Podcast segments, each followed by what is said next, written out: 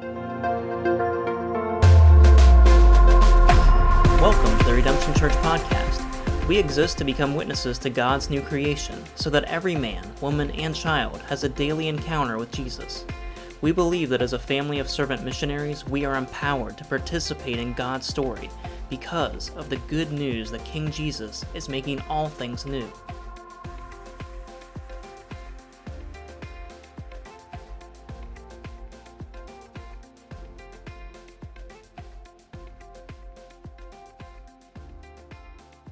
Good morning. Church, we're going to be in Matthew today. You can open your Bibles to Matthew 12. Uh, for those of you who I have not met, my name is Nate. I serve with Scott here as one of our pastors, and I'm super thankful to be with you guys today to be opening God's Word today. As I said, Matthew, we're going to be in chapter 12 today, continuing our series on the Good News Kingdom. Uh, if you missed last week's sermon, uh, Pastor Scott did a great job preaching on Jesus and his yoke that he calls us to pick up. I would encourage you to go back in our Church Center app, listen to that if you're able to. Andrew, just yell at me if I need to do something different. I also just want to say real quick um, we have some pretty amazing servants here at Redemption. Um, one of them is Joe. Joe uh, yesterday organized an amazing work day. And for those of you who maybe came in on this side of the building, walk to that side of the building today, and you will see some amazing pruned trees. You will see an amazing, perfectly organized pile of massive wood that Joe and a team of, I think it was like eight people, some guys, some ladies, showed up and worked from like eight to three yesterday on our church property. It was just incredible. It looks pristine. I can't wait to see all the spring growth come. So thank you, Joe, for organizing that. Thank you for all of you folks who showed up. Yeah, absolutely. We can clap. Thank you for those folks who showed up. Really, really grateful for that work. Huge blessing for all of us, but specifically for me and my family since we don't have massive limbs falling in our yard anymore now. So, as I said, Matthew 12. Uh, today we're going to see, in one sense, what would seem like a boring scene. Jesus and his disciples on the Sabbath day walking through some fields. Doesn't seem that exciting at first glance. And they get confronted by, you know who, the Pharisees, the religious elite of the day, but in this, in one sense, everyday scene that would almost seem to be just a side story in the gospel, Jesus is going to touch on something very core in his kingdom. Jesus is going to shock and disturb and anger the Pharisees. And I think maybe the same for us. So let's listen as we hear Matthew 12, verses 1 through 8 read. This is God's word, Matthew 12. At that time, Jesus went through the grain fields on the Sabbath. His disciples were hungry. They began to pluck heads of grain and to eat. And when the Pharisees saw it, they said to him, Look, your disciples are doing what is not lawful to do on the Sabbath. Jesus said to them, Have you not read what David did? when he was hungry and those who were with him, how they entered the house of God and ate the bread of the presence, which it was not lawful for him to eat, nor for those who were with him, but only for the priests? Have you also not read in the law how on the Sabbath the priests in the temple profane the Sabbath but are guiltless? I tell you, something greater than the temple is here. And if you had known what this means, I desire mercy and not sacrifice, you would not have condemned the guiltless. For the Son of Man is Lord of the Sabbath. Let's pray. Jesus, we do pray that this morning, as we encounter you, the Lord of the Sabbath, that you, Jesus, would open our hearts to see, to hear, and to understand. Jesus, I want to publicly thank you for how you have met me this week in prep. You have proven that you are faithful as we open your word again. I pray for all of us here today, Jesus, every man, woman, child here, that we would see and encounter the God of the scriptures today. And in the person of Jesus, we would hear good news. In Jesus' name, amen. okay, quick show of hands. Does anyone here enjoy movie trailers? Movie trailers? Yeah, yeah, okay. Couple brave souls, thank you. Yes, I, am with you. I enjoy movie trailers. I, I had one very weird friend who claimed to hate movie trailers once. He said, Oh, it's going to ruin my excitement for the movie. It's like, dude, that's the point of the trailer. It gets you excited for the movie. So let me ask again like, does anyone here really like movie trailers? And by really, yes, by really like movie trailers, yes, I see some other hands. Like, you get on Netflix to watch a movie, and an hour later, you're still watching trailers. Anyone relate to that here? My wife is not here. She's with our sick baby today. But that's her current life situation with me. And so you can pray for Jana. We will get on Hulu, Apple Plus, anything, our streaming things, and just an hour later, she's like, Are we still watching trailers? Really? So,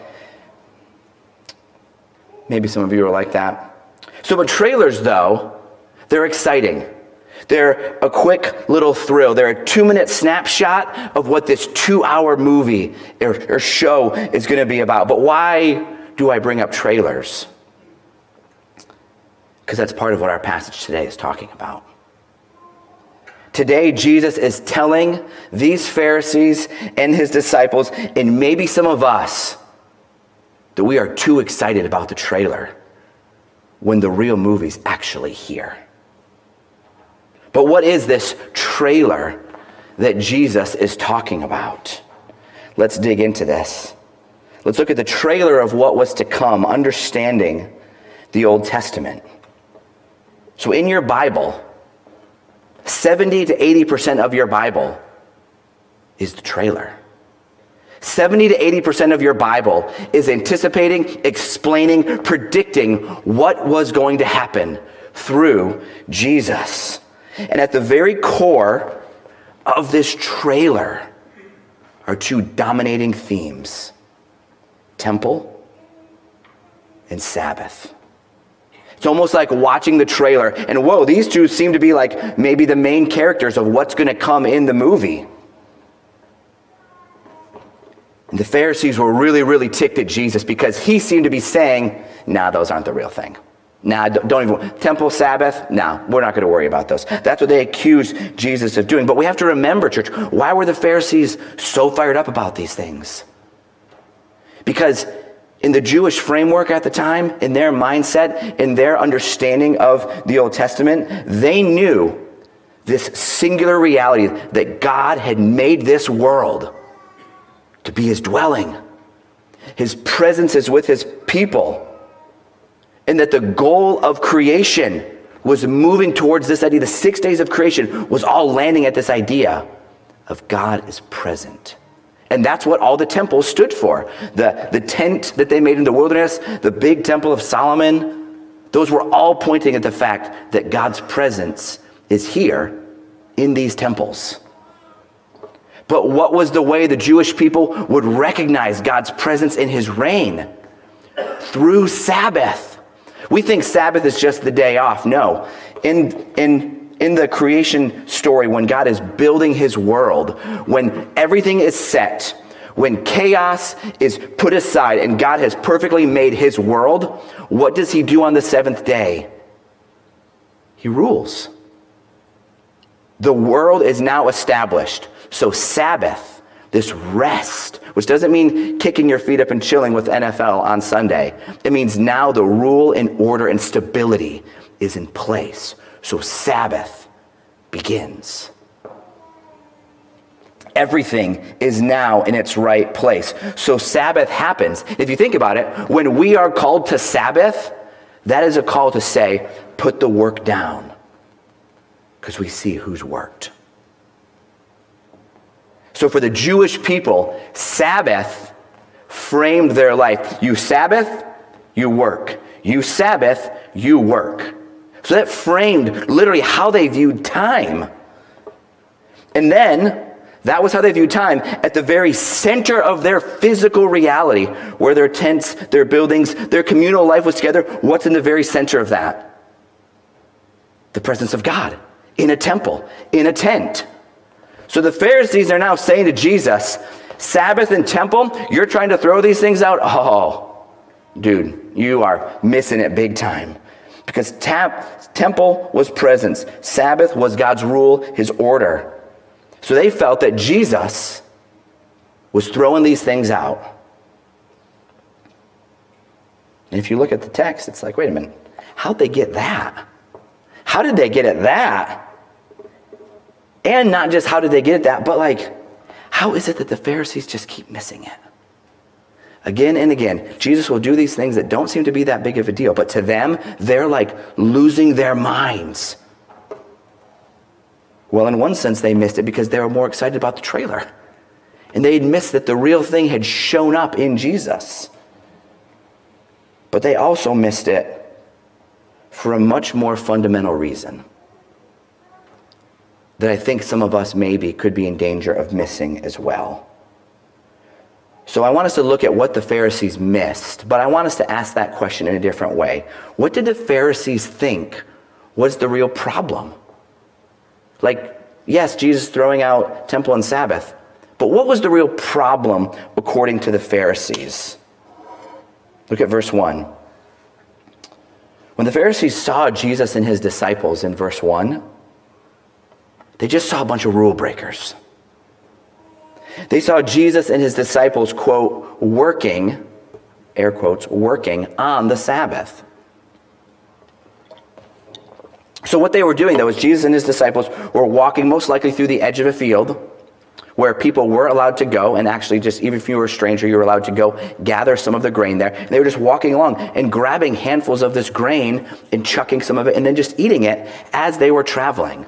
But part of the Sabbath law is that all your food for the day had to be ready because you couldn't work and prepare food on the Sabbath because it was days of rest, reminding yourself that God has worked, God has provided, so you don't want to have to work on Sabbath. So now, by them grabbing this grain and like chucking it and then eating it, they were working on the Sabbath. I mean, it's a little over the top, you might think. So they approach Jesus. And he says to them, Not only are my disciples actually innocent, but you're not even seeing the real thing you should be offended about here. He then takes them. Look at verse 3 now. He talks about King David. This time when King David and his men in the Old Testament, they were on this special mission for God. David was the king. He had been anointed, but he wasn't enthroned yet as the king. They were on this mission and they were in need of food. So they actually went into the temple to this area where the priests were supposed to go, and there was this special bread. And they ate this bread that only the priests were supposed to eat as part of their ceremony in the temple. But Jesus is saying David and his men's mission and their purpose and what they were doing was actually more important than what this bread was just supposed to be there for. So Jesus gives this one example. David and his men ate bread they weren't supposed to, but did the law condemn them? But then he says, hold on to that. Let's talk about another time. The priests, look at the next verse. The priests in the temple break the Sabbath all the time. Because think about it. The, the temple where the priests work, that's a place where people have to come, give sacrifices, and someone's got to work on the Sabbath. Someone's got to keep the temple going. Who's going to do that? The priests. The priests have to work. And the word says profane, break the Sabbath. The priests had to do that. But are the priests condemned? They're not. So Jesus gives what would appear these two examples of David and his men and then these priests on the Sabbath. And he asks, Does the scripture ever condemn these two groups of people? No. Because the point of the law was not about limiting people, it was about showing God. The point of the temple and the bread was pointing to Jesus and his dwelling with us. The bread that Jesus himself was going to provide. But the Pharisees missed it. And Jesus says, we're going to look at this in a second, they missed it because they were more concerned about sacrifice and the rules than actually about being merciful to people, which is what the point of the laws was. They were, again, in this example of Jesus and his disciples, like a lot of scholars spend a lot of words talking about, like, maybe Jesus and his men were like actually starving. Maybe they hadn't eaten in days. Like, yeah, maybe. But the point was the Pharisees were more concerned about rules being followed than about hungry people actually getting food. And that's what they address with Jesus. And he says, You guys aren't even, the problem you think is going on is not even the real problem. So then, what does Jesus say is the real problem? He said, The problem is they miss that mercy is greater than sacrifice. Jesus says to them in verse 7 If you only know what this means, I desire mercy and not sacrifice then you would not have condemned the guiltless. He's talking about his disciples there, who he says are guiltless. Jesus is saying to them, You are so good at following the so called rules that you have forgotten that the whole point of the laws was actually about pointing people to God by loving them. You have forgotten that the whole point of the laws was so that God's mercy could be seen. Church, I think this is where Jesus and his rebuke of the Pharisees is maybe starting to press on us a little bit. Jesus quotes, I would encourage you to maybe circle this or make a little note in your Bible. Writing in your Bibles is okay, by the way. Jesus quotes Hosea 6 6. I desire mercy and not sacrifice. And this is actually the second time in Matthew that we see Jesus quoting this verse. If you flip back over to chapter 9, verse 31, Jesus quotes that there as well. So Matthew seems to be making it really clear that this guy, Jesus, really thinks mercy and love is at the center of his mission.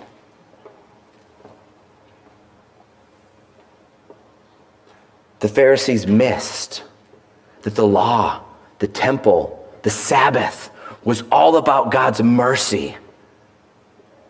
And how did they miss it? It's because they were living in the trailer. They were so obsessed with watching and analyzing that they were missing the very movie that was taking place right in front of them. That God in flesh, the real temple, the real Sabbath, was showing up and offering them life in Him. They missed it. But here's where, again, I think Matthew and Jesus in this passage is actually starting to address this. Why would they do that though? Why would they keep just were they just like traditionalists? They just, oh well, no, Jesus doesn't line up, so we're just going to stick to our traditions. Like, is that what's going on? Like, why would they just keep missing it? Well, the Pharisees do that for the same reasons that we all do that. In case you missed it, when we read the scripture, if you're like me, you're kind of like, who am I in the story? Am I a little closer to Jesus? Am I maybe more like, oh, I'm just like an ignorant disciple? I'm, I'm definitely not one of the Pharisees. Like, who am I in this story? Friends, we're the Pharisees. Some of us maybe more than the others. Friends, we miss it like the Pharisees because we wake up every day convinced that we have to work for God's approval. It's our default that God wants my sacrifice. God is demanding of me. If I don't work for Him and obey every rule, then God's to crush me and He definitely will not love me. We wake up every day and feel that the scandal of grace, it must be an illusion. That can't be real. There's no way God could love people that much. There's no way God could love people like me that much. So what do we do instead? We work ourselves to death. We give, we serve, we run around trying to prove to ourselves, to others, and to God that we're worth his love. Friends, that's what the Pharisees were doing. They were proving why they, by their devotion that God must love us. Instead of actually saying, no, no, God has loved you. So now you, in response, can love him.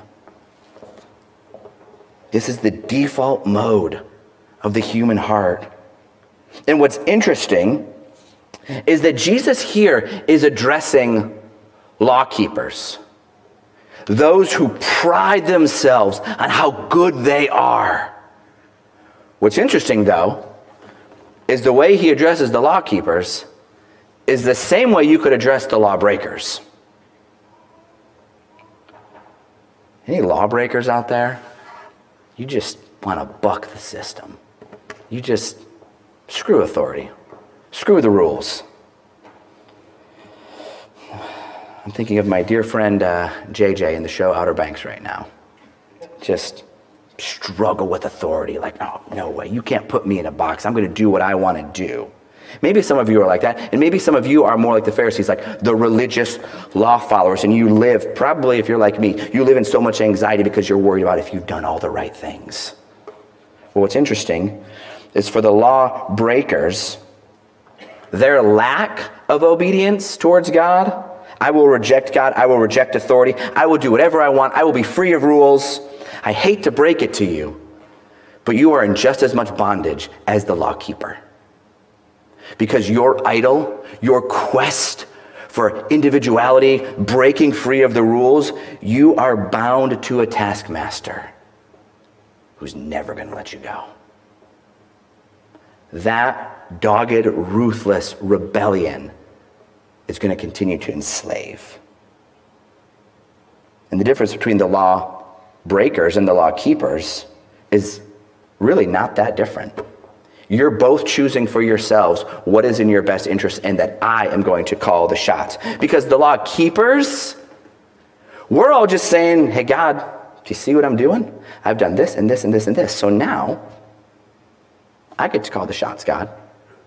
Because I've loved you, followed you, always in my quiet time, never slept around, never did drugs, never did X, Y, and Z. Like, you see how good I am? Yeah, so God, just keep me healthy and safe. Got it? Oh, wait, suffering? God, how could you do this to me? Do you see how that works? Like, you as a rule keeper are just demanding of God in the same way that a rule breaker would. But here, again, that was a little, tangent. Jesus is specifically exposing the law keepers. He's exposing those who pride themselves on the rules.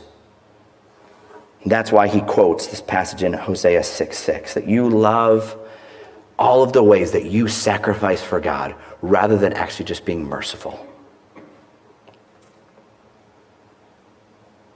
Again, just to press into that, what does that mean to love sacrifice more than mercy? Well, a lot of that is when you really love recognition. A lot of that is the people who focus on the external rituals. A lot of that is seen in when church attendance is such a big deal that you immediately assume the worst about people whose church attendance maybe isn't as good as yours.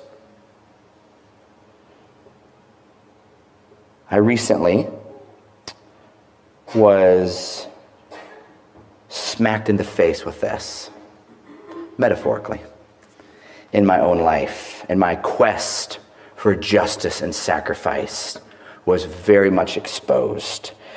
Um, the latest drama in the Bowers household, well, there's always drama, is surrounding this teenage boy who keeps walking through our yard.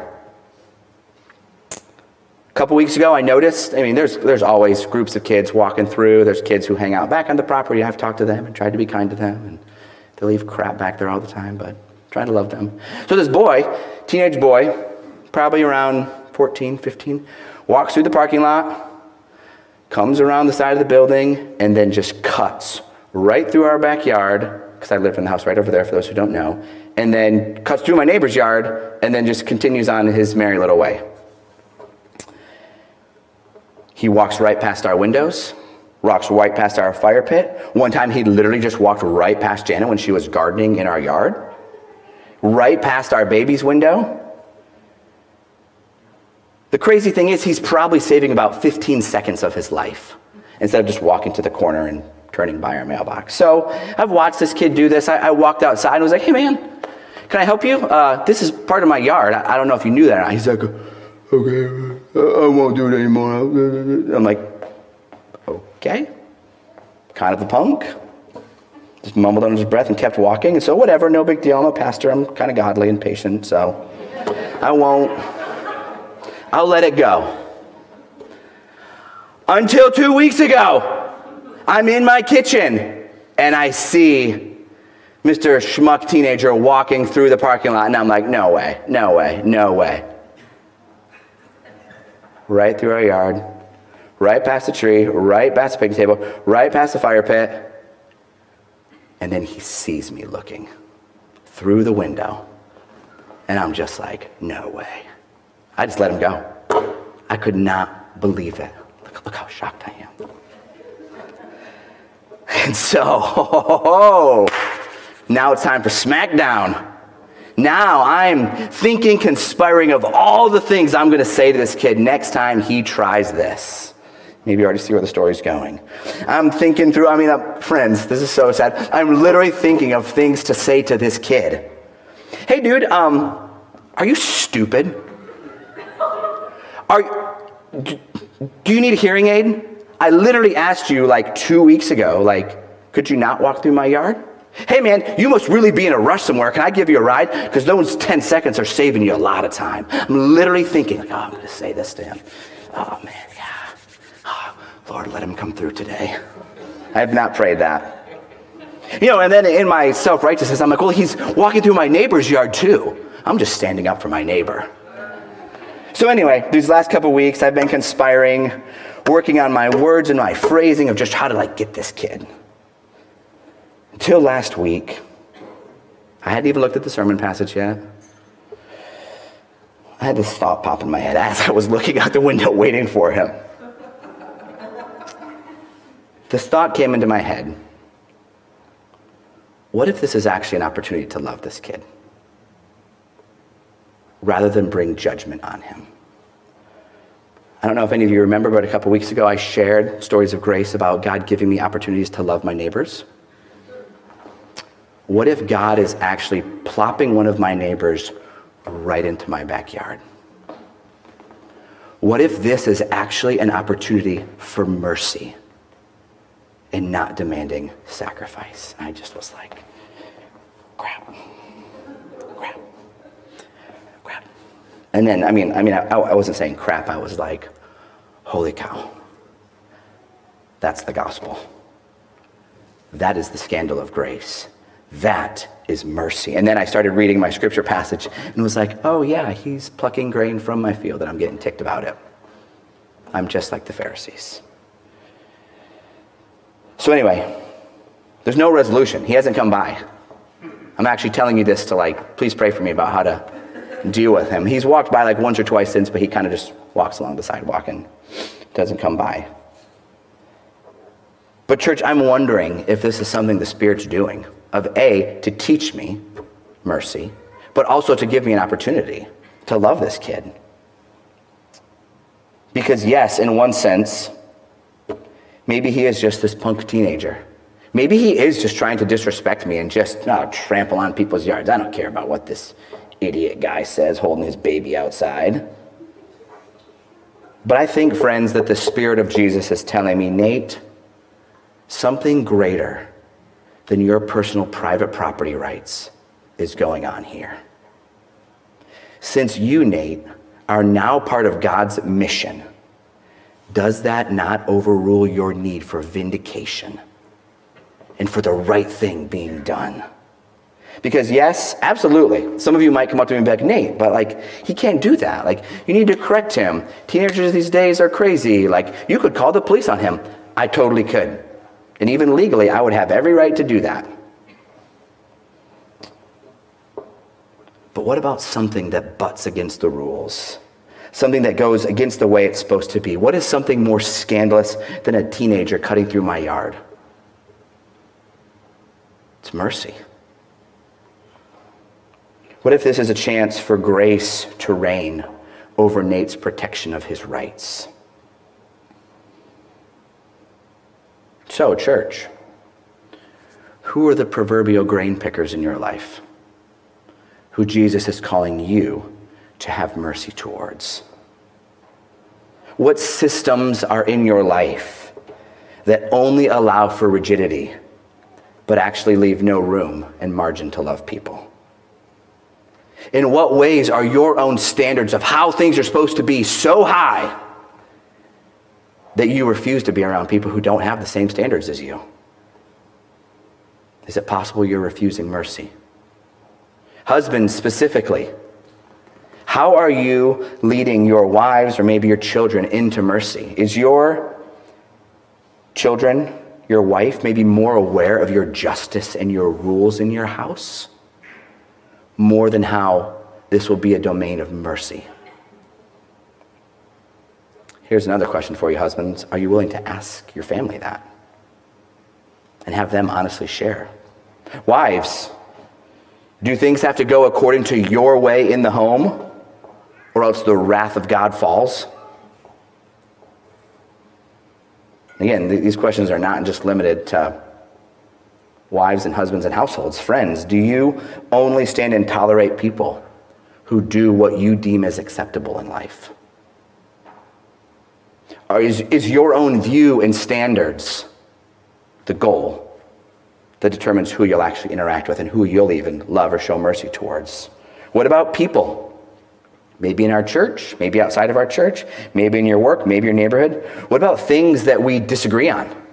Sexuality, politics, racism. What about people who view those things differently than you? Are those people worthy of mercy? What about people in redemption who aren't as committed as you are? People who maybe don't serve as much as you do. Maybe people who, you know, they skip a lot of church. They like, they're never here. What about people who maybe you think aren't as committed to holiness as you?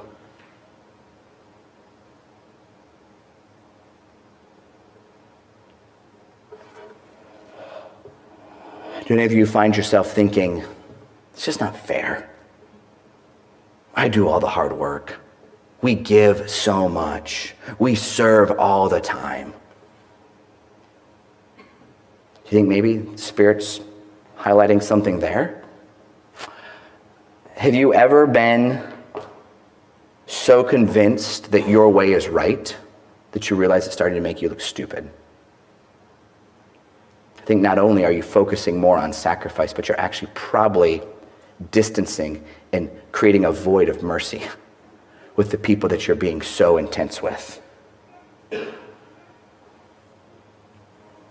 Jesus says in verse 6 something greater than the temple is here. Something greater than the temple is here. In church, I think that Jesus, as the Lord of the Sabbath, wants people who are more concerned with loving and showing mercy than just about people who externally do all the right things. It's because something greater than the temple is here. And I would really encourage you, even as we prepare to close, to chew on that phrase. What does that mean in my life? That something greater than the temple is here. Because what happens is, even as we stand in judgment over punk kids in our yard or people who don't sacrifice as much as me do, church, we've already have one who's shown us mercy. We have one who's already done the true work and accomplished the real Sabbath. And he did it by actually himself having mercy withheld. There was no mercy for Jesus. Friends, in this passage, Jesus alludes, it's so interesting. He alludes to King David, the king who had been anointed over Israel. But was David on his throne yet? No, he wasn't. David and his men were running, hiding, trying to evade Saul. They were on this other mission for God. So he was the anointed but not yet enthroned king. The priests working in the temple were working year after year, Sabbath after Sabbath.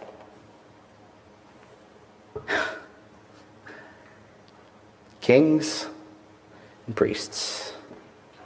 Kings working to, towards their throne, priests working to deliver the work completed on the behalf of the people. Do you see how Jesus is both of those things? Jesus is the true King David who's leading his people, who's not yet on his throne, but very soon in Matthew, Jesus will be on his throne. And do you know where his throne is?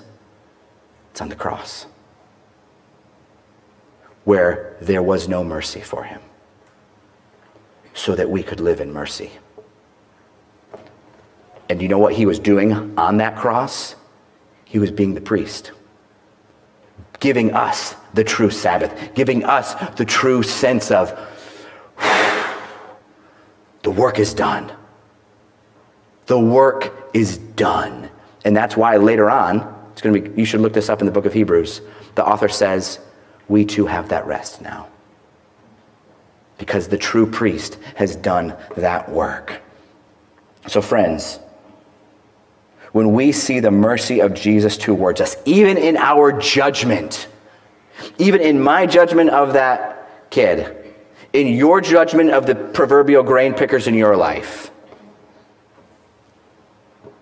where do you think Jesus is saying to you, what would mercy look like here?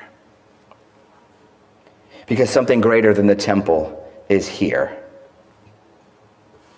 One commentator picked up on the fact that it's not something greater than temple will be here. When Jesus spoke these words 2,000 years ago, it was a present reality. That means it's present today too. Something greater than the temple is here today. It is happening today. Something greater than the temple is happening as punk kids get shown mercy even when they don't deserve it. It's happening when Pharisees like us repent and turn towards being merciful. It's happening when we live our life together with people who are painfully hard to be around. It's happening as we ask the Spirit to open us up to be a merciful people and to lay aside our rules and our preferences so that other people can be loved. So we're going to go close in a couple songs now. So I would just encourage you as we sing to listen to maybe where the Spirit's asking you, what would mercy look like more than just demanding sacrifice? And where do you need to rest? Where do you need to realize that the true Sabbath rest is here? Let's pray.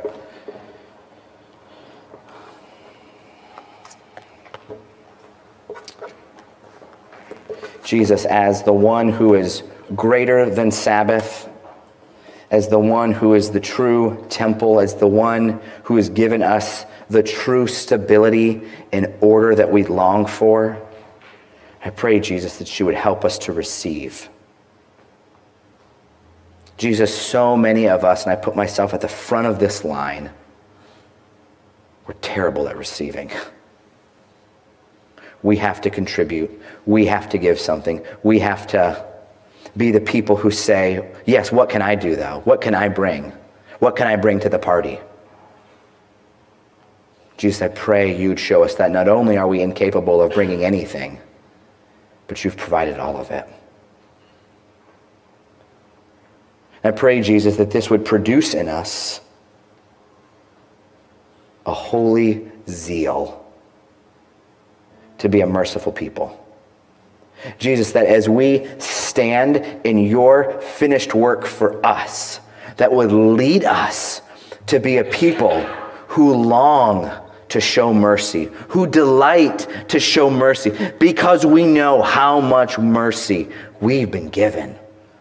So, Jesus, would you convict us? Would you show us where we can repent?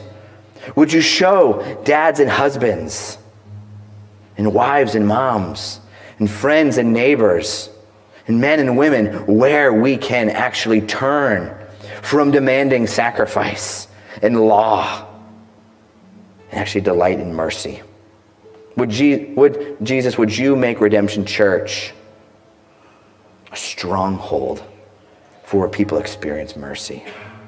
And would the outside world, Jesus, even continually see and experience that through our people? Pray this all in Jesus' name. Amen.